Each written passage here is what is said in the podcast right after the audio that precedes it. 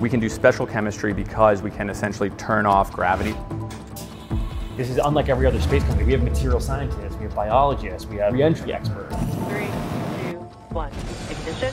Historically, traveling into and back from space has been overshadowed by the specter of catastrophe. Obviously a major malfunction. There's reason to be afraid of it, but I was like, well, who wouldn't be afraid of it? Yeah. Somebody's actually fucking done it before. Meet Delian Asparouhov and Will Bruey, the founders that are carving out an incredible space in, well, space. They have a simple but very game-changing idea. Move specific parts of the manufacturing process out of the Earth's atmosphere and into space, where a microgravity environment can allow for new innovation. The idea that you could build new and better stuff in space is not an entirely new one. Astronauts aboard the International Space Station and Skylab have already shown that producing things like pharmaceuticals, fiber optic cables, and semiconductors can be optimized in space. But it's remained in a pretty experimental phase, and most of the people that have tried it in the past have been a little academic and slow-moving, until around a year ago. In May of twenty twenty, Delian was investing at Founders Fund, giving him a good bird's eye perspective on the space market. Now is the best time to start a deeply capital-intensive space company. As I tweeted it, and I stared at it, and I was like, oh fuck. I've read the thesis, and I now need to follow the thesis. He was also looking for the ideal co-founder for what would become Varda Space. The person needed to have worked at SpaceX, ideally on the Dragon capsule, because of the experience around causing it to deorbit and re-enter the Earth's atmosphere. As the cosmos would have it, Delian and Will collided. Third week of August of twenty twenty, we hopped on the phone and, you know, the rest is history. At their warehouse in Torrance, California, Varda engineers are continually hammered with one binding rule. No science allowed. Yeah. Yeah. Minimum risk. Meaning they're not supposed to take risks on unnecessary speculative approaches. But Varda is not without its risks, which include deorbiting and re-entry from space, launch costs not dropping far enough, hurting the unit economics of the company, and funding drying up. So grab your nylon spacesuits and your oxygen tanks, because we are going on a voyage with the commercial kingpins of space, this week's American alchemists, Delian Asparouhov and Will Bruey. You put something wrong in those capsules.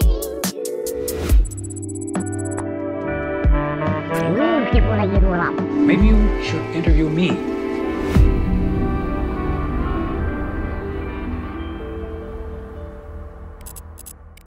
So I'm here with Will Bruey and Delian Asparouhov, who are the founders of Varda Space.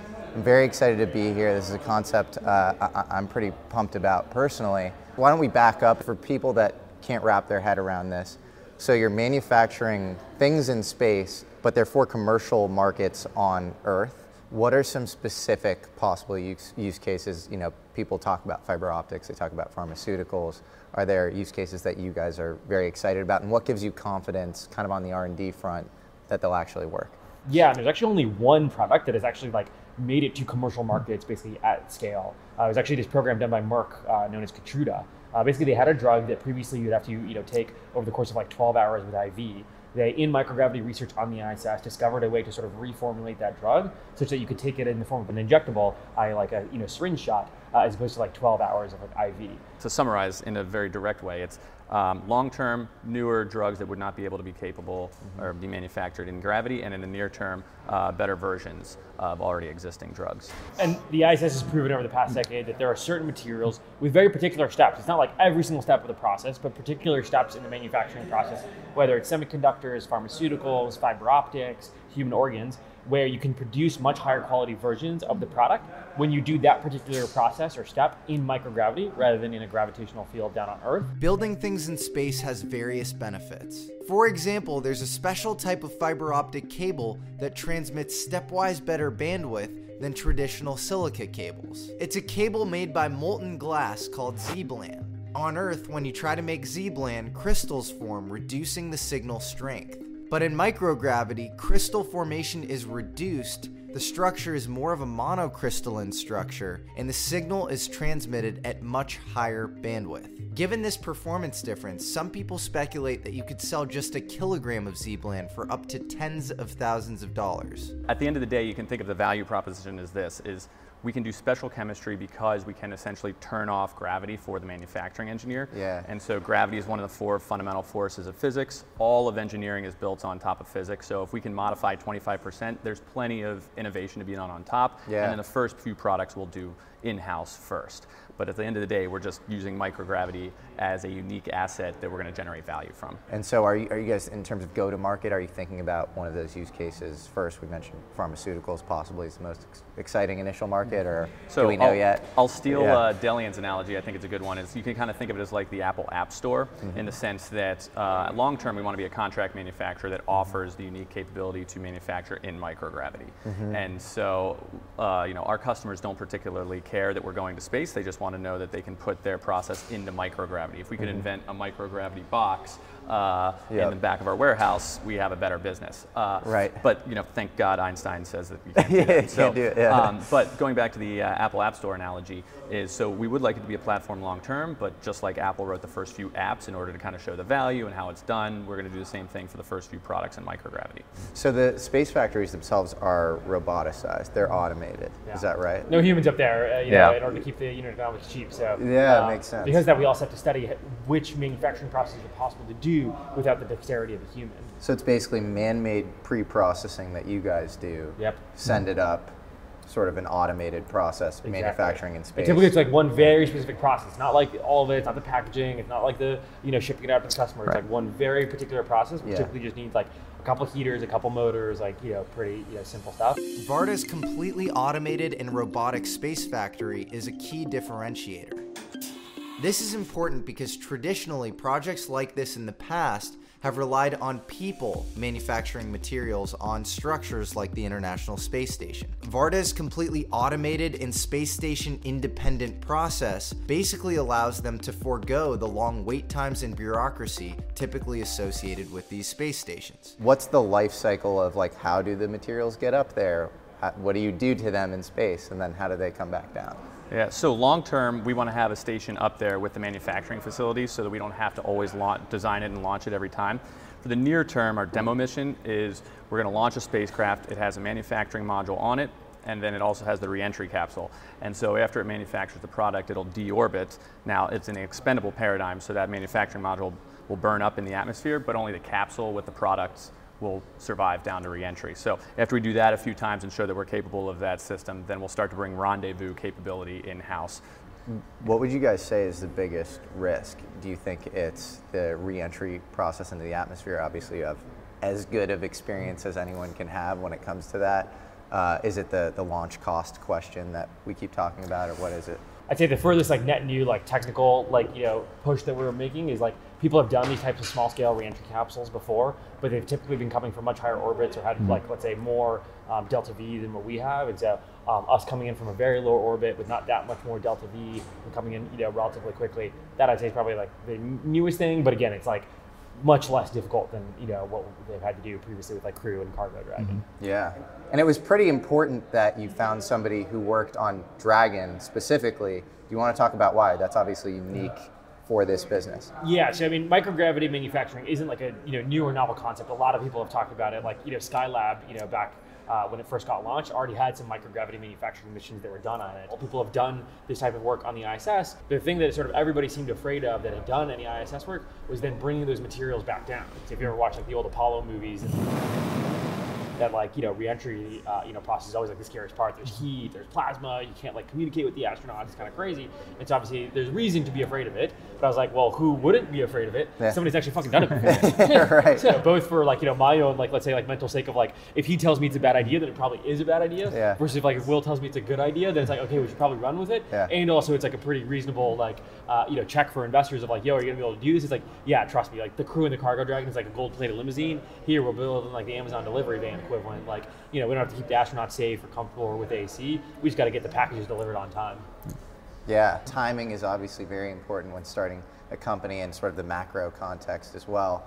Uh, launch is becoming increasingly commoditized. There's now reusable uh, launch, it's becoming cheaper with things like SpaceX rideshare. Why is that important for making a business like this work now, where it might have been a more academic project five yeah. years ago? You, you hit the nail on the head. As the crude example is, when lemons get cheaper, there's going to be more lemonade stands in yeah. various neighborhoods. But the real reason I get out of bed every morning that I'm super excited about is because it's also acting as the economic buttress that will continue to drive the launch industry. Yeah. Um, launch costs coming down are great, but unless there's an economic driver to continue their, yeah. essentially their validation and their continued use and, and higher cadence, yeah. then there's a chance that they could collapse, just like Saturn five or Shuttle, which don't launch anymore. And this feeds into the core mission of Varda, which is to expand the economic bounds of humankind. We fundamentally believe that the only way that humanity becomes multiplanetary or starts to settle into the solar system in a sustainable fashion is with economic incentives, right?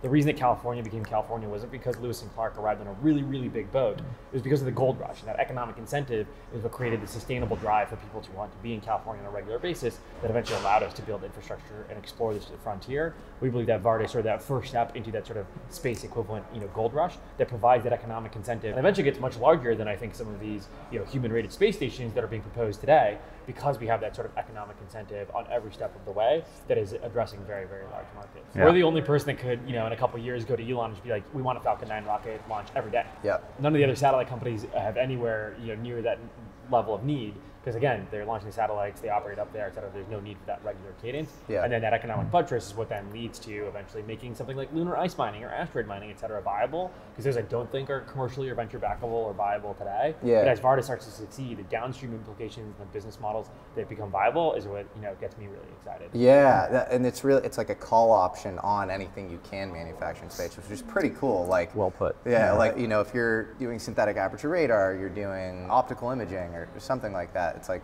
you'll have a bunch of other companies sort of catch up to you. You're all operating in similar orbits, and like you eventually sort of get more and more commoditized. With you guys, nobody else seems to be doing this.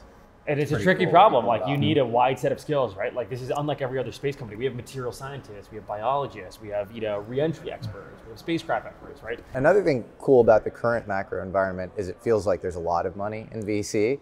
And, you know, the, the Founders Fund manifesto, like, you know, can, can we do stuff in atoms and not, not bits? It felt like, you know, the last ten to fifteen years, that's been sort of hard. Now, if you can sort of signal that you're actually doing something legitimate, you can raise a lot of money, and you can do it based on sort of, you know, longer time cycle kind of milestone-based businesses. Yeah, absolutely. I mean, there's never been a better time to start a business than right now, yes. given the mar capital markets the, the way they are. And so uh, if it's good to start a business, then that means it's great to start a capital-intensive business like a yeah. space factory company. Yeah, right. Yeah, it's a if not now, then when is really the question. Yeah, like, yeah, yeah. Think about the timing of things. Uh, Reusable yeah. rockets, a commoditized set of infrastructure. Like, two years ago, we couldn't have bought a photon bus from Rocket Lab. Way yeah. before even starting to think about Varda, I think it was like May twenty twenty, this was like, you know, two months into COVID, I like tweeted something that it eventually ended up like incepting the idea in my own head, but I was like, in a world where like investors are rushing to seek alpha, there's crazy returns and everything's hitting the market, and so L Ps are just driving those venture dollars back in. So capital is cheap as ever, and all the fundamental infrastructure costs are going down. Now is the best time to start a deeply capital-intensive space company. And I literally tweeted that like, you know, three months before like we even met, and so it was funny. Like, I think I tweet like in some ways I tweeted it, and then I stared at it, and I was like, oh fuck, I've read the thesis, and I now need to follow the thesis.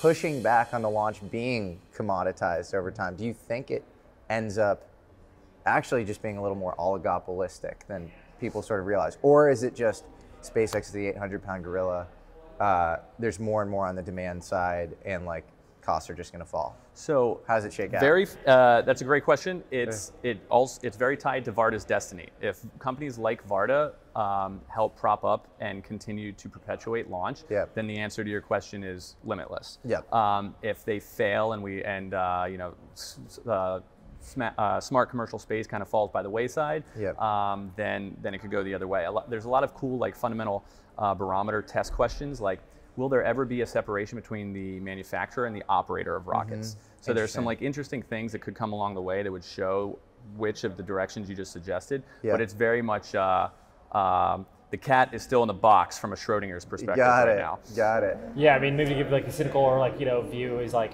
in the United States, you know, regulators gave Boeing about like, you know, two decades or so from when they you know, started building airplanes at scale yeah. uh, and allowing them to operate the airlines as well to when they forced, you know, Boeing and United to, you know, split up. Yeah. Um, and so we're about a decade into, you know, SpaceX both, you know, operate, building the rockets and operating the rockets. Yeah. I probably guess that they about have a decade left before regulators start to, you know, oh, interesting. Space, they love to get their fingers on everything. Interesting. Uh, and so I'm sure at some point they're going to start to force the like you know builders versus the operators right. to actually be different companies, just like they did in airlines. And they build their own satellites too, so they're like completely vertically Regulators integrated. Love to get their fingers on things. And, uh, and, and something that yeah. you know economies of scale do definitely take place. And, exactly, we're in like yeah. a Gilded Era right now where yeah. it's like yeah, there's only a handful of railroad companies, but yeah, they could maybe potentially try to collude or try to like raise prices or become this oligopoly. Right. Uh, but at this point, I mean, just looking at the fucking antitrust stuff with like Facebook, Google, yeah. blah, blah, blah, yeah. that absolutely would start to happen in aerospace if like, you know, some of the players tried to uh, uh, form that type of oligopoly. What are you guys looking for talent-wise? And if somebody, you know, uh, viewing this is kind of fits the bill, how would they get in touch with you? Uh, they could get in touch with us at our website, varda dot com, cool. jobs at varda dot com. Uh, who we're looking for is essentially anyone in an aerospace business. We're starting an entire aerospace company.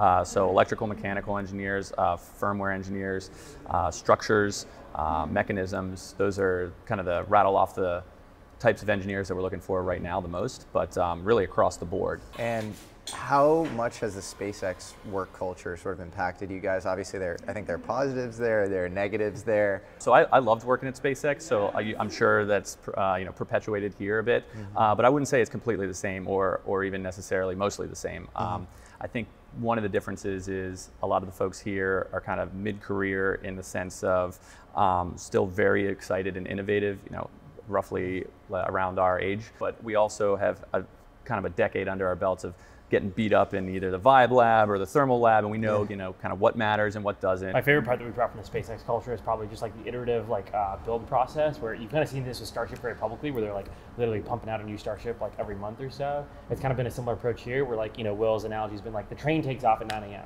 Yeah. Like, our first mission is taking off no matter what at the time that we say it's going to take off.